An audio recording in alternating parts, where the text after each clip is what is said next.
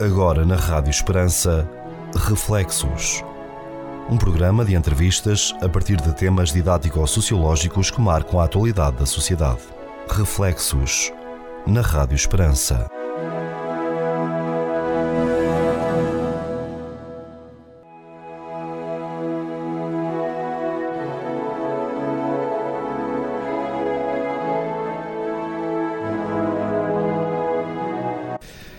Ouvinte, seja bem-vindo a mais um programa Reflexos com o Sr. Cone Manuel Maria, Anabela Alves e comigo Pedro Conceição. O Sr. Cone hoje traz-nos mais um tema para nos fazer pensar, que este é o objetivo do programa, e este intitulado Direitos Humanos, 10 Mandamentos. Que não é a mesma coisa. Atenção, os direitos humanos são 33, perdão, 30 artigos. Os 10 mandamentos são, São só 10. 10. Mas vamos ver a grande diferença, apesar de uns terem nascido dos outros, mas postos em nível diferente. Vamos lá ver. A Declaração Universal dos Direitos do Homem, assinada em 10 de dezembro de 1948 em, em Paris, é a expressão mais desenvolvida dos ideais da liberdade, da igualdade e da fraternidade. Assumindo-se como uma ética sem Deus, laica, portanto, passou a constituir o credo secularizado dos tempos modernos, na medida em que exprime as aspirações mais universais de todos os homens, sejam crentes ou agnósticos, marxistas ou liberais. Enquanto credo secularizado, estamos a falar dos direitos humanos, não é?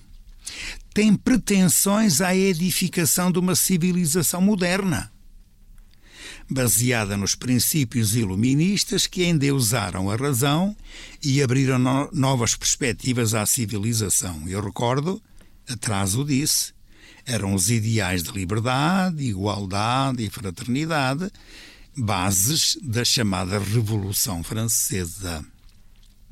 Ora bem, os direitos humanos, essa tal declaração, coincide originariamente com o Evangelho, do qual é resultante, mas do qual também se afasta por preconceitos ideológicos e ateus.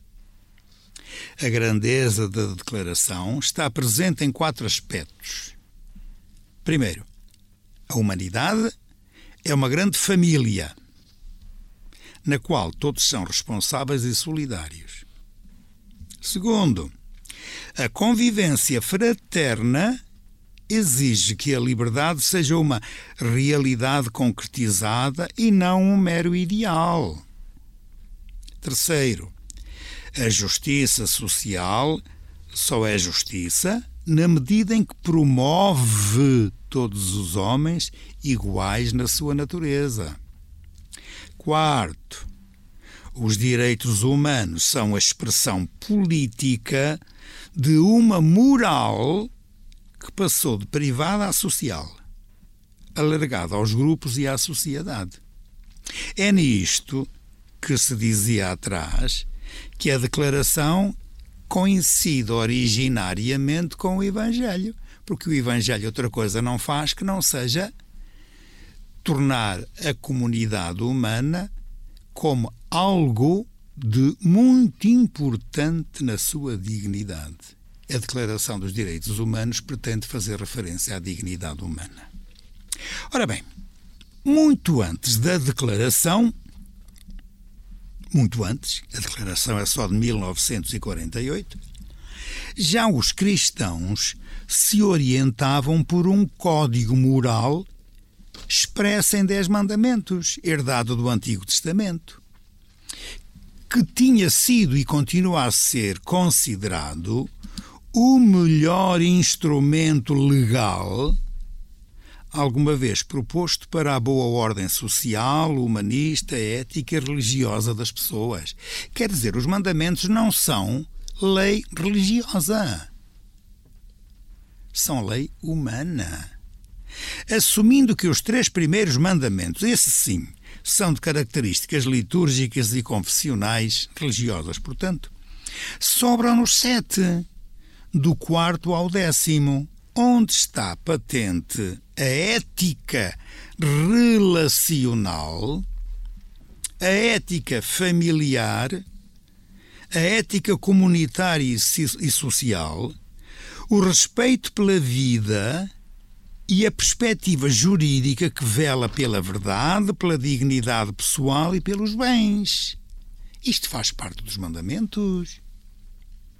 Ora bem, foi para dar peso político e jurídico a estes sete, do quarto ao décimo, sete mandamentos, que a Carta Universal dos Direitos do Homem, em 30 artigos, se constituiu em código moral, em ideal comum a toda a humanidade no respeito pela integridade e segurança pessoais, no direito às condições de uma vida digna e à paz mundial. A diferença está em que o Decálogo, os Dez Mandamentos, vai pelo caminho dos deveres. A Declaração vai pelo caminho dos direitos.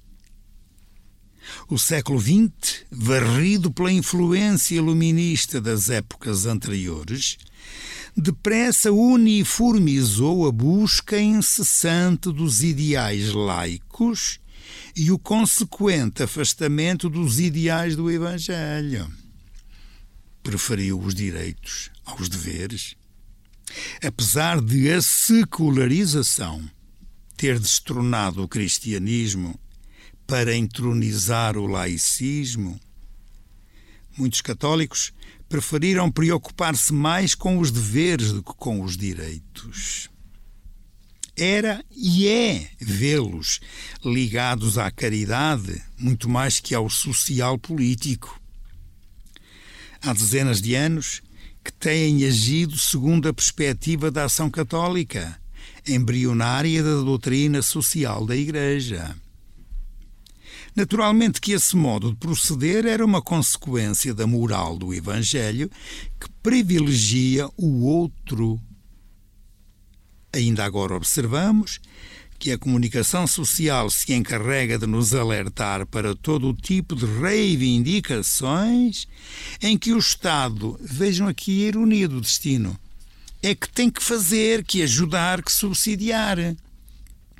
Esta perspectiva social é responsável pela invenção do Estado-providência e vai ser muito difícil mudar esta mentalidade que, entretanto, criou a subsidiodependência. Sr. Corno, muito obrigado por esta reflexão que nos faz aqui pensar hum, ao seu bom estilo, eh, enquadra-nos já e, e, muito bem, né, para nos dar este contexto uh, histórico. Uh, entre os 10 mandamentos e os direitos humanos, não é? E, e ele, sobretudo, sublinhava essa parte aí, nos disse muito bem de que os direitos humanos nascem dos 10 mandamentos. É, é claro que isso aí não, como muito bem descreve no texto, por preconceito ideológico né? e ateu, um, quis cortar logo a nascença dos direitos humanos para. Uh, é outra coisa, mas não é outra coisa, não é? é porque alguém honestamente que estude, não é? Até mesmo racionalmente, intelectualmente, estude eh, estas duas eh, declarações, digamos assim, percebe que um foi beber tudo ao outro, não é? Eh, e, Aliás, o Sr. Cone faz referência a isso aqui no texto. Exatamente. Uh, assumi, uh, pegando no meio do texto, assumindo que os três primeiros mandamentos são de características litúrgicas e confessionais. Eu posso dizer Portanto, que é que estou a referir. Claro. Primeiro, Exato. amar a Deus sobre todas as coisas, depois de não invocar o seu nome em vão uhum. e depois o guardar os, os dias santos. Os dias santos. Pronto, ok. Esses, esses... Isso, isso é, é litúrgico. É mas, atenção, mas que toda a gente gosta que aconteçam. Claro eu sei lá, qualquer trabalhador gosta tanto de ter o domingo, que é um dia santo, mas para não trabalhar. É, nem se lembra que o domingo é um dia, é um dia especial. É dos mandamentos, sim, mas é dos primeiros. Mas ao menos temos os outros. Quarto, honrar pai e mãe. O que é que é isto? Se não. é ética. se- é Familiar. Mas, o- mas o que é que é isto, se não dos direitos humanos? O respeito pelas pessoas, concretamente o valor da família. Está lá nos direitos humanos. A, a outra, não matar. Então, o respeito pela vida. Não, não roubar, não danificar, não estragar, não furtar os bens do próximo. Que é isto, senão o respeito pelos bens de cada um. O não levantar falsos testemunhos. Que é isto, senão o respeito pela verdade a que cada um tem direito. E pela sua própria liberdade. E por aí adiante. Então, isto são os mandamentos, que outra coisa não são que o que a Declaração dos Direitos Humanos veio. Beber. Não, foi lá beber e foi depois traduzir em linguagem mais especificada. Mas para dizer não, que nós temos a obrigação de respeitar isso, veio para o outro lado. Nós temos direito a que os outros nos respeitem. Mas atenção que a palavra direito e a palavra dever são palavras que se diz lá na língua portuguesa, são substantivos correlativos. Isto é, um só existe na medida em que existe o outro. Só há direitos porque alguém tem deveres. Neste caso, são os direitos individuais, naturais, e quem é que tem os deveres de os respeitar? É o Estado. É curioso isto. Quando na- no- nos, nos mandamentos é pessoa a pessoa, grupo a grupo, comunidade a comunidade, todos têm obrigações, Ou todos dever, têm é? eh, os direitos. Portanto, direitos e deveres. Duas Enquanto coisas. que nos direitos humanos, os direitos são individuais e os deveres são da sociedade para com. eh, É o aspecto político a funcionar. Claro, vende, vende melhor, vende, entre aspas, melhor o, o direito do que o dever. Não, porque interessa aos deveres, os direitos não é. E Exatamente. depois o texto terminava de uma forma que vocês devem, devem repetir isto e pensar muito bem. Dizia assim: foram os direitos humanos, ou a declaração, que veio criar a ideia do Estado que tem que fazer. Tem que. É, é obrigação, é dever. Mas tem que É fazer em invenção. favor de quem? De quem tem os direitos. Ora, muito obrigado. Assim, criou-se o Estado social e este Estado social o que é? É o Estado de Providência. Ou o Estado que leva as pessoas a sentir-se no direito de que o Estado lhes dê tudo aquilo. E não interpretam bem a palavra subsidiariedade. Ou subsídio, porque o subsídio à dependência hum, criou-se a ideia de que subsídio é alguém dar. Claro. Mas não. O subsídio não é dar, o subsídio é dar a parte que falta àquilo que o próprio não consegue completar. Isso é que é o subsídio. Por exemplo, eu preciso de 50, só consigo atingir 40. Então o subsídio é de 10. Mas é isto que se criou na, na ideia de, de muita gente, que é subsídio ao dependente. Não. É, eu, mesmo que ganhe 100, o, Estado Estado, tem que, que me- que me dê, o, que me dê tudo. Claro. Me dê tudo.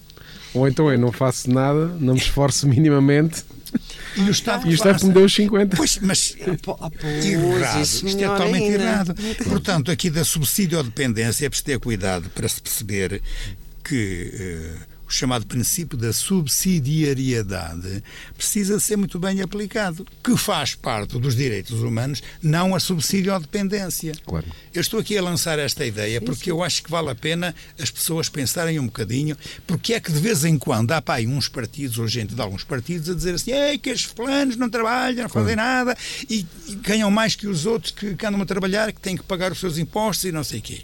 E depois até depois e aparecem aí um, vamos chamar umas classes sociais ou uns grupos eh, mais ou menos minoritários que só vivem dos subsídios e toda a gente depois se queixa do mesmo. E é verdade. Porquê? Confusão da subsídio ou dependência com subsidiariedade. Não tem nada a ver uma coisa com a outra. Claro. Mas as pessoas, ao fazerem esta confusão, claro que estão a, estão a ofender-se a si próprios. Pudera. Exato. Exato. Anabela? Sim, eu começava, começava precisamente pelo fim do texto. Agora, ah, que é esta perspectiva, que diz que esta perspectiva social é responsável pela invenção do Estado de Providência e vai ser muito difícil mudar esta mentalidade.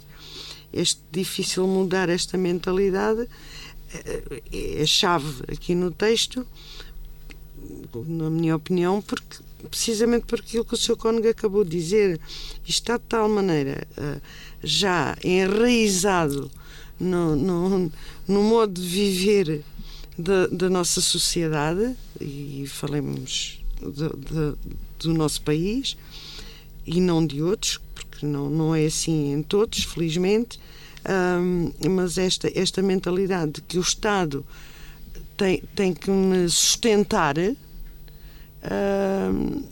e eu não tenho que me preocupar em procurar eh, trabalho, porque tenho direito a que o Estado. Lá está a questão do direito, não é? Eu tenho direito a que o Estado me sustente e ponto.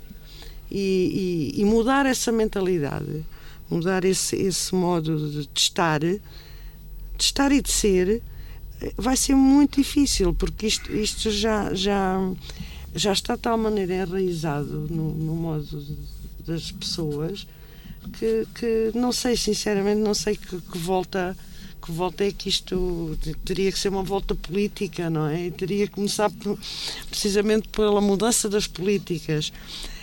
Um, e não sei se isto alguma vez terá, ou pelo menos a curto prazo, terá alguma, alguma saída, alguma solução. Quer dizer, as pessoas realmente têm direitos, mas não é só direitos, há deveres, há obrigações. E, e, é muito mais fácil exigir eh, os direitos do que cumprir os deveres. Um, e, e, voltando agora aqui um bocadinho mais ao, ao princípio do, do, texto, este, este esclarecimento, no fundo, este, este texto, quanto a mim, esclarece-nos eh, de uma forma muito clara a origem, a origem ética do, do, da Declaração dos Direitos Humanos um, e, e, e, a sua base, a sua raiz, não é? Uh, nos, nos Dez Mandamentos. Um, e tem tudo a ver, tem tudo, tem todos a ver, uh, quer, quer os mandamentos, quer uh, a Declaração Universal dos Direitos do Homem, a chave no meu ponto de vista, é a proteção realmente da dignidade humana. Quer num caso, quer no outro, independentemente de, de, dos mandamentos ou dos, dos, três primeiros mandamentos terem características uh, religiosas, uh, a essência, quer de um, quer de uma declaração, quer dos dez mandamentos, tem sobretudo a ver com isso, com a proteção da, da, da dignidade do ser humano enquanto tal. Pedro. Uhum. Não, e é giro é, é, estar a, a sobrelevar-se essa, essa característica pela simples razão de que um, a declaração foi assinada em Paris. A França. Na sequência até, da Segunda Guerra. Pois, mas a França, até ao século XVIII, era considerada uh, uh, a nação cristã. Depois deixou de o ser propriamente na prática por causa das ideias iluministas maçónicas uh, que a Revolução Francesa veio distribuir. Mas a própria Revolução Francesa, atenção, porque a, a França era o país católico por excelência na Europa, uh, veio defender três realidades que são cristãs: a liberdade, a igualdade e a fraternidade. Atenção que isto. E mais, uh, os direitos humanos foram declarados em que continente? Vamos supor que era na África. Não havia hipótese. Na Ásia, não havia hipótese. Na Oceania, pior ainda. Nas Américas não havia hipótese. Teve que ser na, na, na Europa. Porquê? Tradicionalmente cristã. Isto nasceu do cristianismo. É, que, é, é bom pensar nisso. Depois, as tais três palavras, que são palavras-chave, que foram a base para que os direitos humanos fossem proclamados, as tais palavras de liberdade, igualdade e fraternidade foram foi, pois mal interpretadas e muito mal interpretadas, porque passaram para um clima político não de política, mas de militarismo e de ideologia. Aqui é que. Eu vou dizer isto a brincar, mas infelizmente é verdade. A chamada liberdade passou a ser o quê? A liberdade dos chefes poderem fazer o que quiseram Sim. e querem dos súbditos. Ora, bela liberdade. Na altura foi. A igualdade foi o quê? Toda a gente é igual, tirando-lhe a cabeça. Matavam as pessoas. Então não era? Pois foi, foi, pois foi. Houve muita gente que lhe disse nada. Estou a dizer isto a brincar, mas infelizmente sim, sim. corresponde a isso, porque a tal ideologia que entrou aí. Sim, e a fraternidade. Esta da fraternidade é uma das palavras mais bonitas que nós temos no Evangelho e que passou para a política, mas que nunca teve aplicação. Só tem uma aplicação teórica. É curioso que eu já estive em algumas reuniões, por exemplo, não é, não é de maçonaria, mas é gente aí ligada aos, ao Rotary Club e, e o, o, os Lions, ou como é que chama isso. Já estive em reuniões e sabem qual é que é o, o título pelo qual eles se conhecem? Não. Confrades. Confrades. Ou irmãos. Uhum. Ou companheiros. Esta é a palavra melhor. Companheiros. Mas na prática não têm fraternidade nenhuma. Podem. Não tem, não. A palavra fraternidade continua a ser uma palavra religiosa. Não existe para eles. Então substituíram-na por qual? Pela palavra solidariedade. São os solidários. E a palavra solidariedade passou a significar o quê? Olha, vocês se quiserem pôr isto em linguagem da maçonaria, vão ver que é encobrimento uns dos outros e ajuda só aos do grupo. Quando nós sabemos que a solidariedade e a fraternidade em ambiente mais cristão, que é ajudar os que precisam porque precisam. Não é porque é, merecem.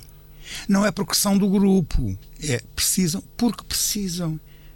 Por isso, mais abaixo no texto, eu fazia uma distinção entre a caridade, que sempre existiu e deve existir, e a ação social, que é outra coisa que se exige ao Estado. A ação social significa o quê? Que o Estado vai partilhar aquilo que recebe de todos, dos impostos. Mas a caridade não, a caridade não. sai do meu bolso, sai do vosso bolso individualmente. E mais, a solidariedade sai, vamos dizer assim, porque as pessoas precisam. Sim, precisam ao fim do mês, não é? Mas a caridade pode ser todos os dias. Estou a perceber o que eu quero dizer. Portanto, estas palavras que nasceram, de facto, do ambiente cristão, transpostas para a política e para a ideologia, mudaram-se tanto, tanto, tanto. Foi uma pena. E, infelizmente, os direitos humanos, que assentam também nisto, não vão buscar estes aspectos porque, enfim, cheiram a sacristia. Não, esta expressão pode querer dizer muito, mas porque cheira a sacristia e o pessoal prefere uma ética laica em vez de ser uma, uma ética séria, porque a ética é humanista, não é? Nem é cristã, nem é, nem é muçulmana, nem é nada. A ética é ética tem a ver com princípios, com normas, com consciência e com atividades e ações e comportamentos. Isso aqui é ética. E o civismo também é isso, mas o civismo é o para as coisas exteriores da vida, enquanto que a ética é para a vida interior. Não é isso? Ora bem, quando isto não acontece, nós temos os, os direitos humanos como uma ética, uma moral pública civil. Eu chamei laica laica dos leigos, mas aqui com um sentido muito pejorativo, laica do que é contra a Igreja. É só por isso. Vamos fazer uma pequena pausa e voltamos já para a segunda parte. Até já, caro ouvinte.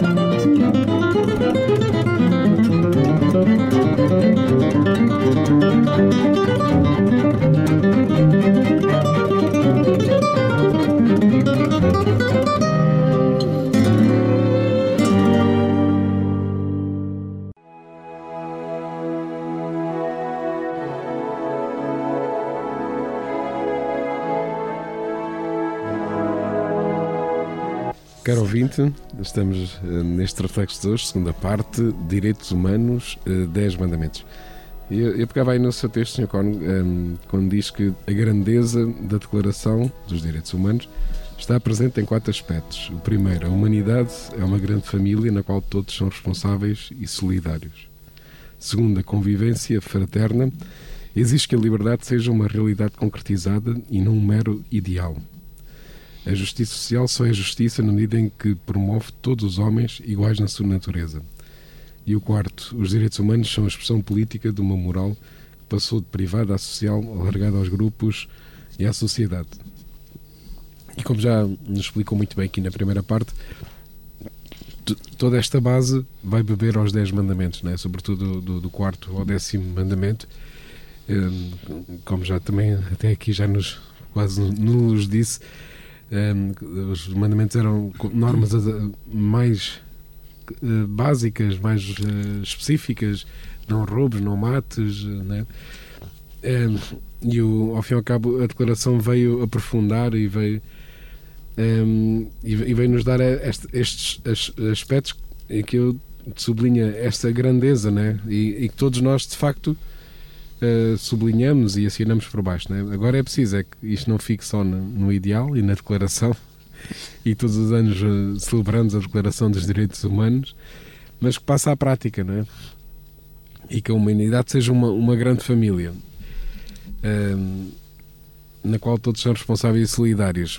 infelizmente, né, os últimos tempos não, não mostram nada disto. Né?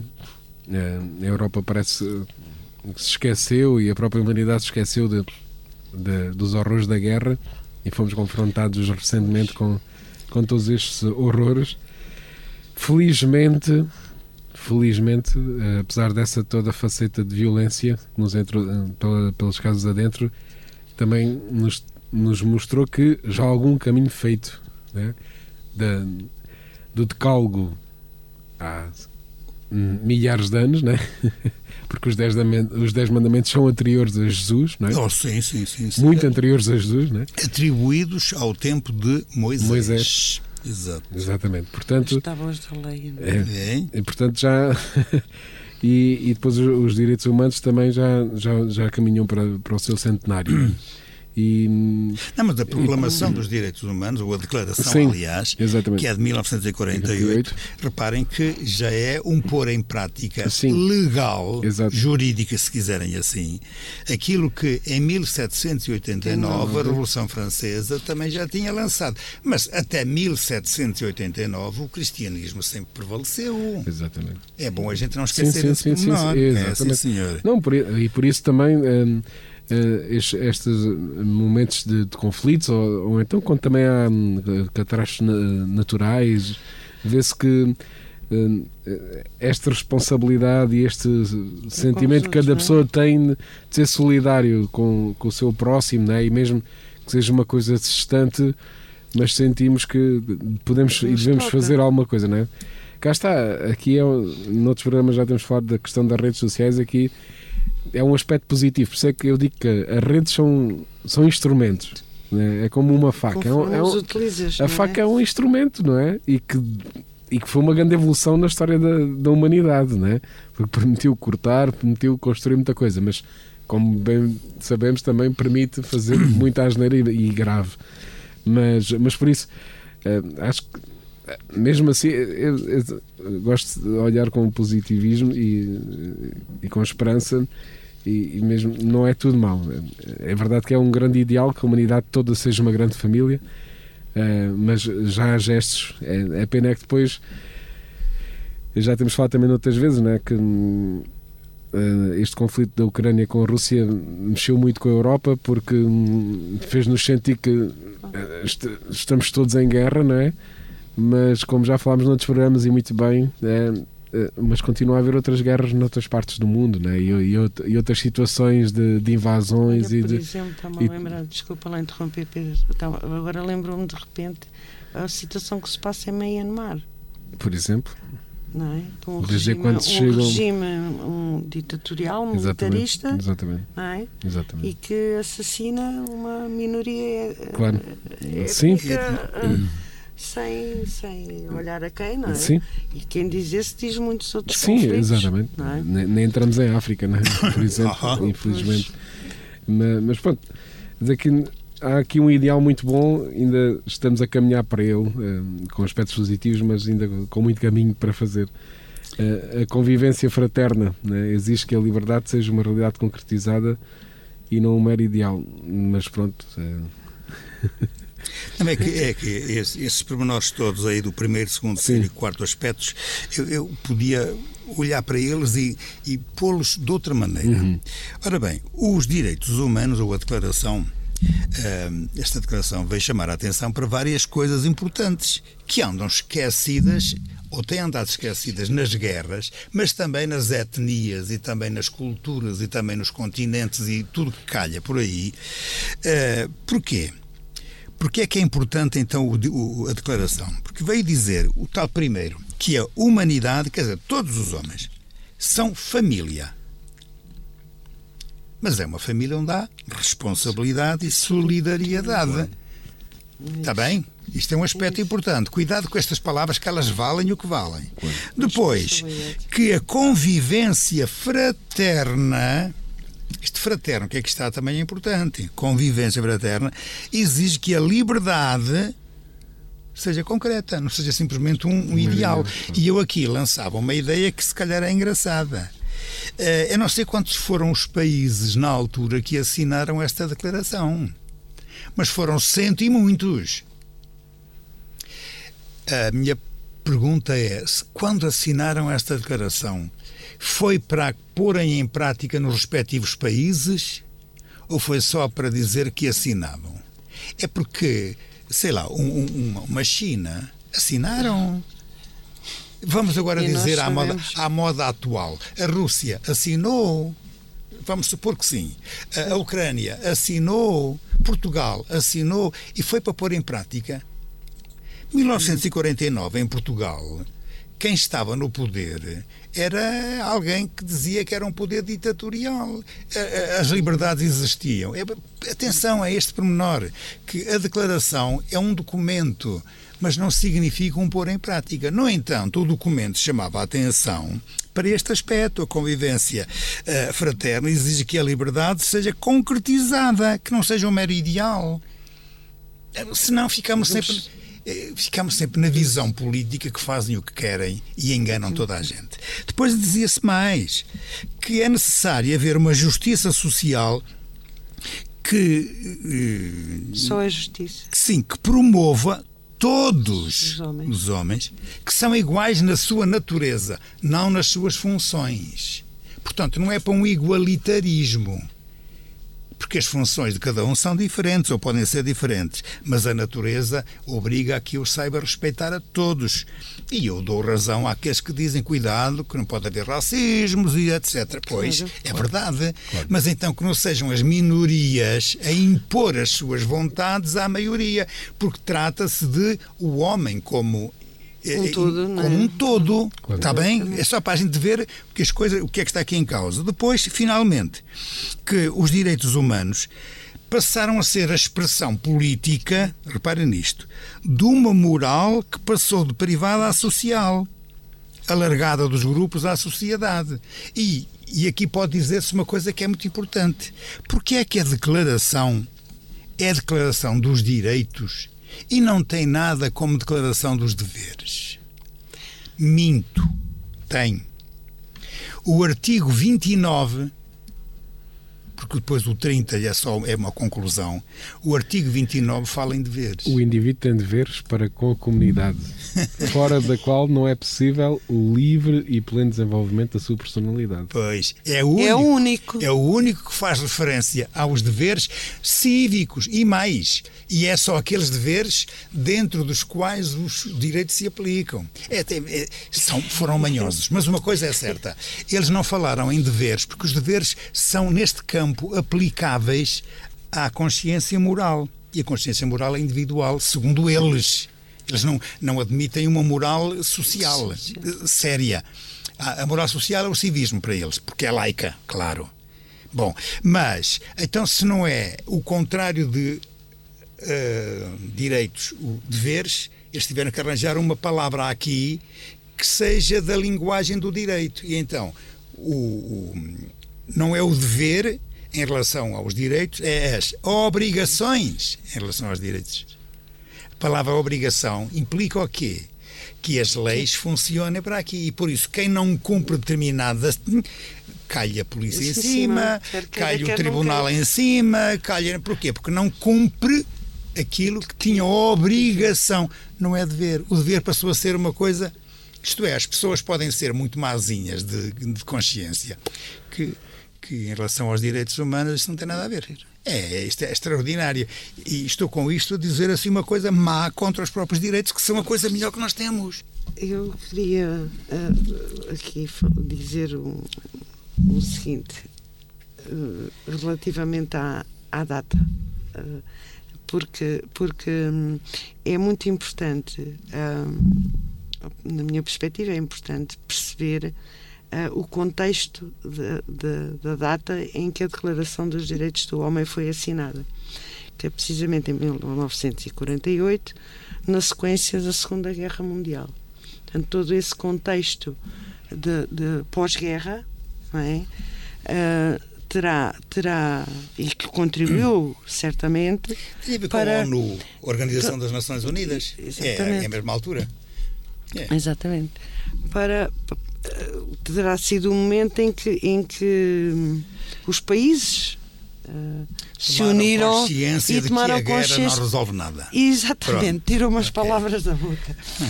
é isso mesmo. A, a, a, guerra não resolve e, e, e, acima de tudo está, está uh, a dignidade do ser humano, não é? E, e que essa dignidade prevaleça em, em todos os contextos. Fazemos uma breve pausa, agora ouvinte, voltamos para a terceira e última parte. Até já.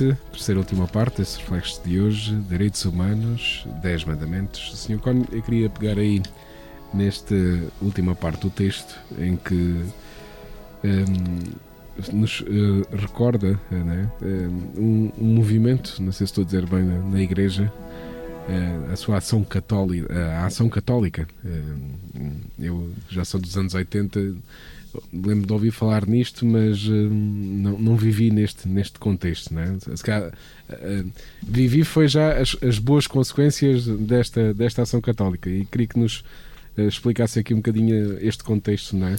Eu não vou explicar o sim. contexto da ação católica, sim, sim, sim. não sei qual é a origem, mas recordo-me, eu em pequeno, ouvir falar muito nisso e quando surgiram os direitos humanos, percebi que eles também vieram dar continuidade ao que a ação católica fazia, mas mudando uh, a agulha da linha. Isto é, se a ação católica promovia a caridade, uh,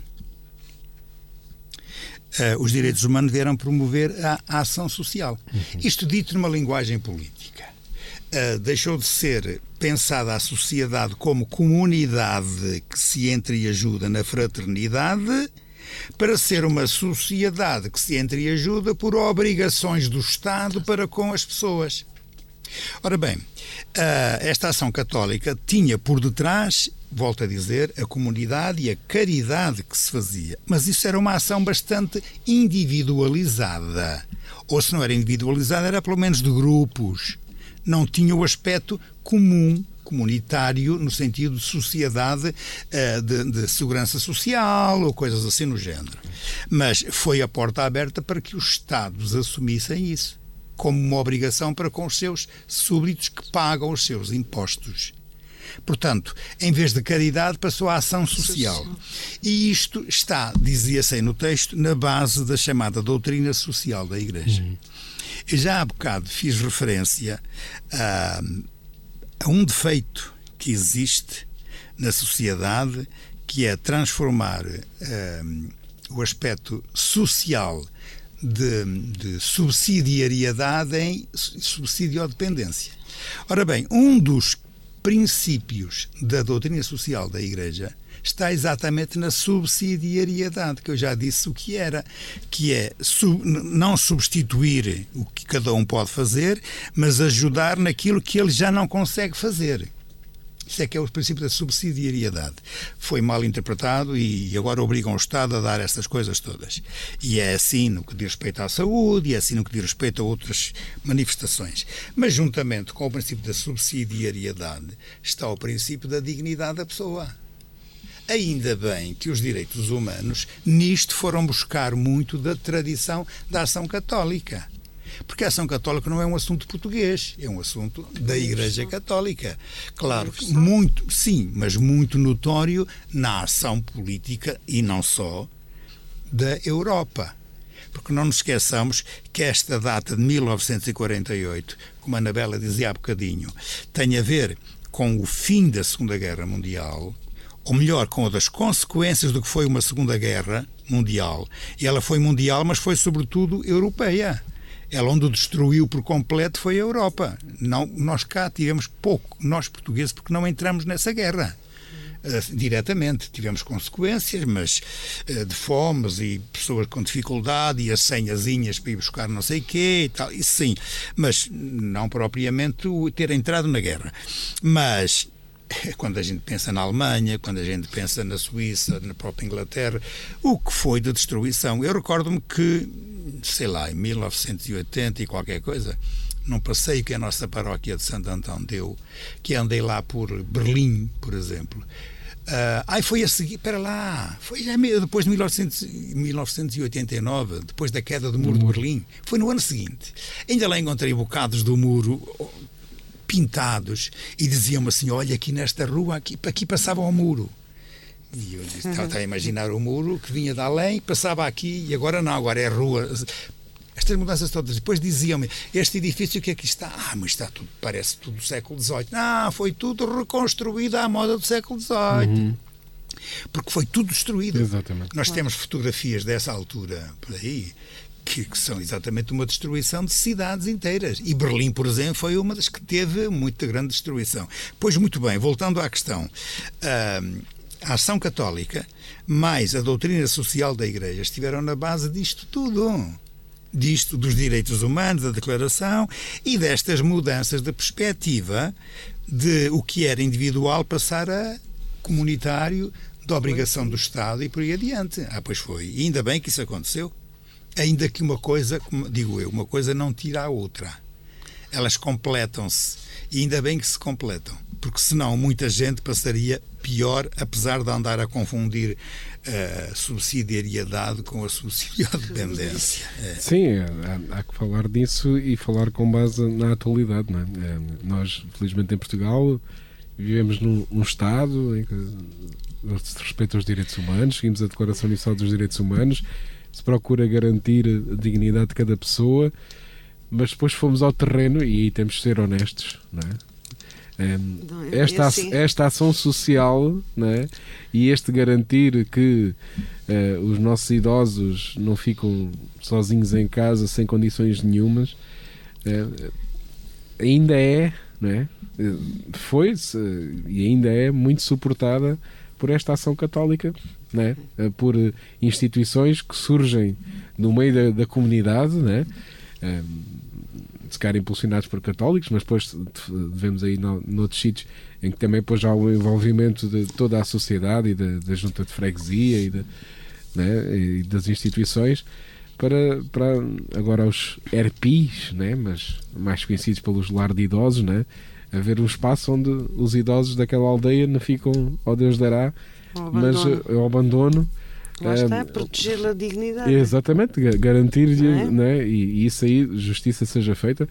É, que é, é, muita ação da católica, né? É, do, do, das, e, da comunidade e, cristã. Deixem-me dizer uma coisa que às vezes vale a pena a gente repetir, ainda que toda a gente se, se, verifique o mesmo. Uh, felizmente que o Estado também está alertado para essa ajuda, mesmo de características católicas. Por exemplo, pensemos nos lares eh, que, estão que estão dependentes, por exemplo, de uma Santa Casa da Misericórdia. Uhum. Santas Casas da Misericórdia são privadas. Sim. Só de Lisboa é que é pública. E é do Estado. As outras não. Ora, as Santas Casas da Misericórdia têm os seus lares, precisam ter o apoio do Estado. Os centros sociais paroquiais têm os seus lares, as suas creches e não sei o que, precisam ter o apoio. E têm. Mas deixem-me, que eu queria dizer aqui, meter uma farpazinha. Também é bom a gente meter as farpas. E quem ouvir, fica a pensar no assunto. Uh, a obrigação não é da Igreja. Senão não tinha havido direitos humanos e proclamação claro. dos direitos humanos. A obrigação é do Estado. Então o Estado tem a obrigação de ajudar dignamente aquilo que são as despesas de um lar. As despesas, de, seja ligada a, um, a uma IPSS, seja o que for, mas tem a obrigação de o fazer. Eu sei de um ou outro caso, não, talvez não sejam muitos, mas de algum outro caso, em que andam a pensar fechar lares por falta exatamente de, de, de, de bens para que aquilo possa funcionar.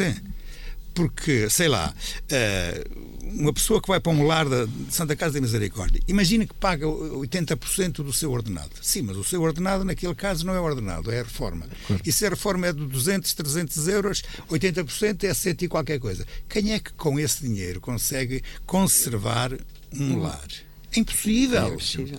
É impossível. Se o Estado não está atento a isso e cumpre aquilo que são as suas obrigações, não dá. Por isso é que a gente tem que pensar no chamado, no, no, no chamado, ehm, vou dizer isto assim.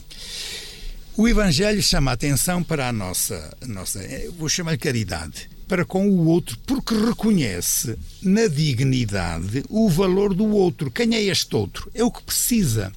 Ora bem, quando o outro que precisa já tem determinada idade, já não consegue fazer mais nada, ou é um doente, ele não deixa de não ser um cidadão português.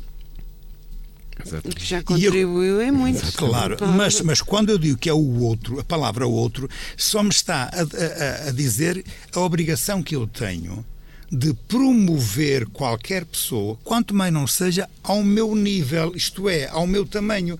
Porque se eu ajudo o outro, dando-lhe uma esmolinha hoje, e ele continua a precisar para o dia seguinte, eu não estou a promover. Claro. Mas o Estado faz o mesmo. Quando dá uma esmolinha assim de, uma, de, um, de um subsídiozito de qualquer coisa, claro. para um lar ou uma coisa qualquer, também está errado. Mas mesmo assim, nós, segundo o Evangelho e segundo a tradição, não só da ação católica, mas também da doutrina social da Igreja, nós seguimos o Evangelho que nos manda privilegiar o outro e não privilegiar-nos a nós próprios. E aqui as pessoas que têm a responsabilidade que vejam se têm feito isso ou não. Se calhar têm-se privilegiado a si mesmos, enchendo os seus bolsos, porque aqui depois aparece uma palavrinha feia que é a palavrinha corrupção. Exato. E a corrupção pode, pode funcionar eh, de formas muito desonestas. E nós sabemos casos em que isso realmente é verdade. Sim, a, a, comunicação social às vezes faz esse papel de trazer algo de, de denunciar. É, é, sobretudo essa corrupção que depois dá a má gestão e, e cá está, a, pessoa que estava à frente em vez de estar a, no sentido de missão de servir os outros, serviu-se primeiro ah, a si sim, próprio. Sim.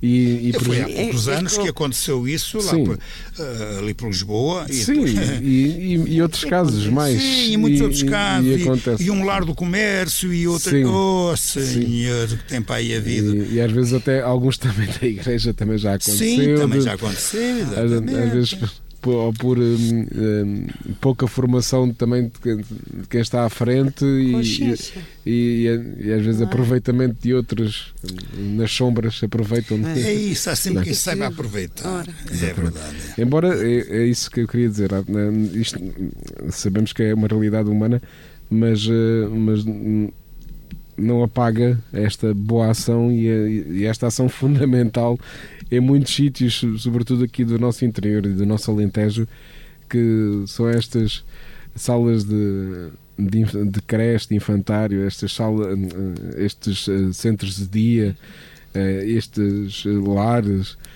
este apoio domiciliário, né? que eh, acho que é uma ação que chega a, a muitas pessoas e, e, que é muito, muito válida. Né? Um, Pedro, eu, eu, eu, não é Sim. só para pôr um corolário nessas palavras. Vamos imaginar, imaginar neste momento que a Igreja fechava as portas dos seus lares. Era isso? É isso que eu estava a tentar dizer. Vamos imaginar. O que é que acontecia a 90% das pessoas que são auxiliadas com estes auxílios assim? Por outras palavras, a chamada segurança social, hum. a chamada obra de misericórdia, que o Estado tem a obrigação, porque assumiu isso. Exatamente.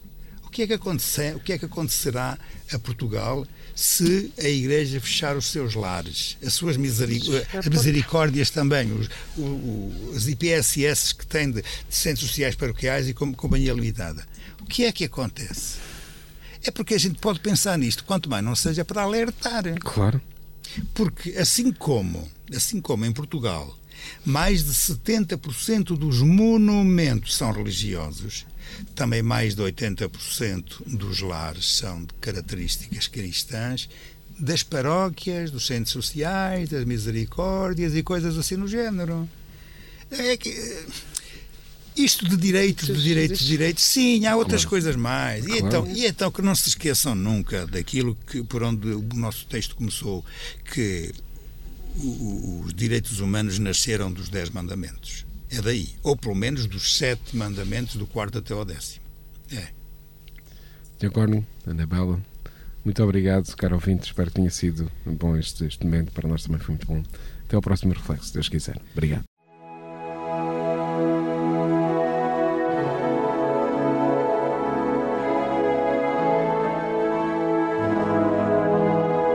Apresentamos Reflexos. Reflexos, reflexos na Rádio Esperança.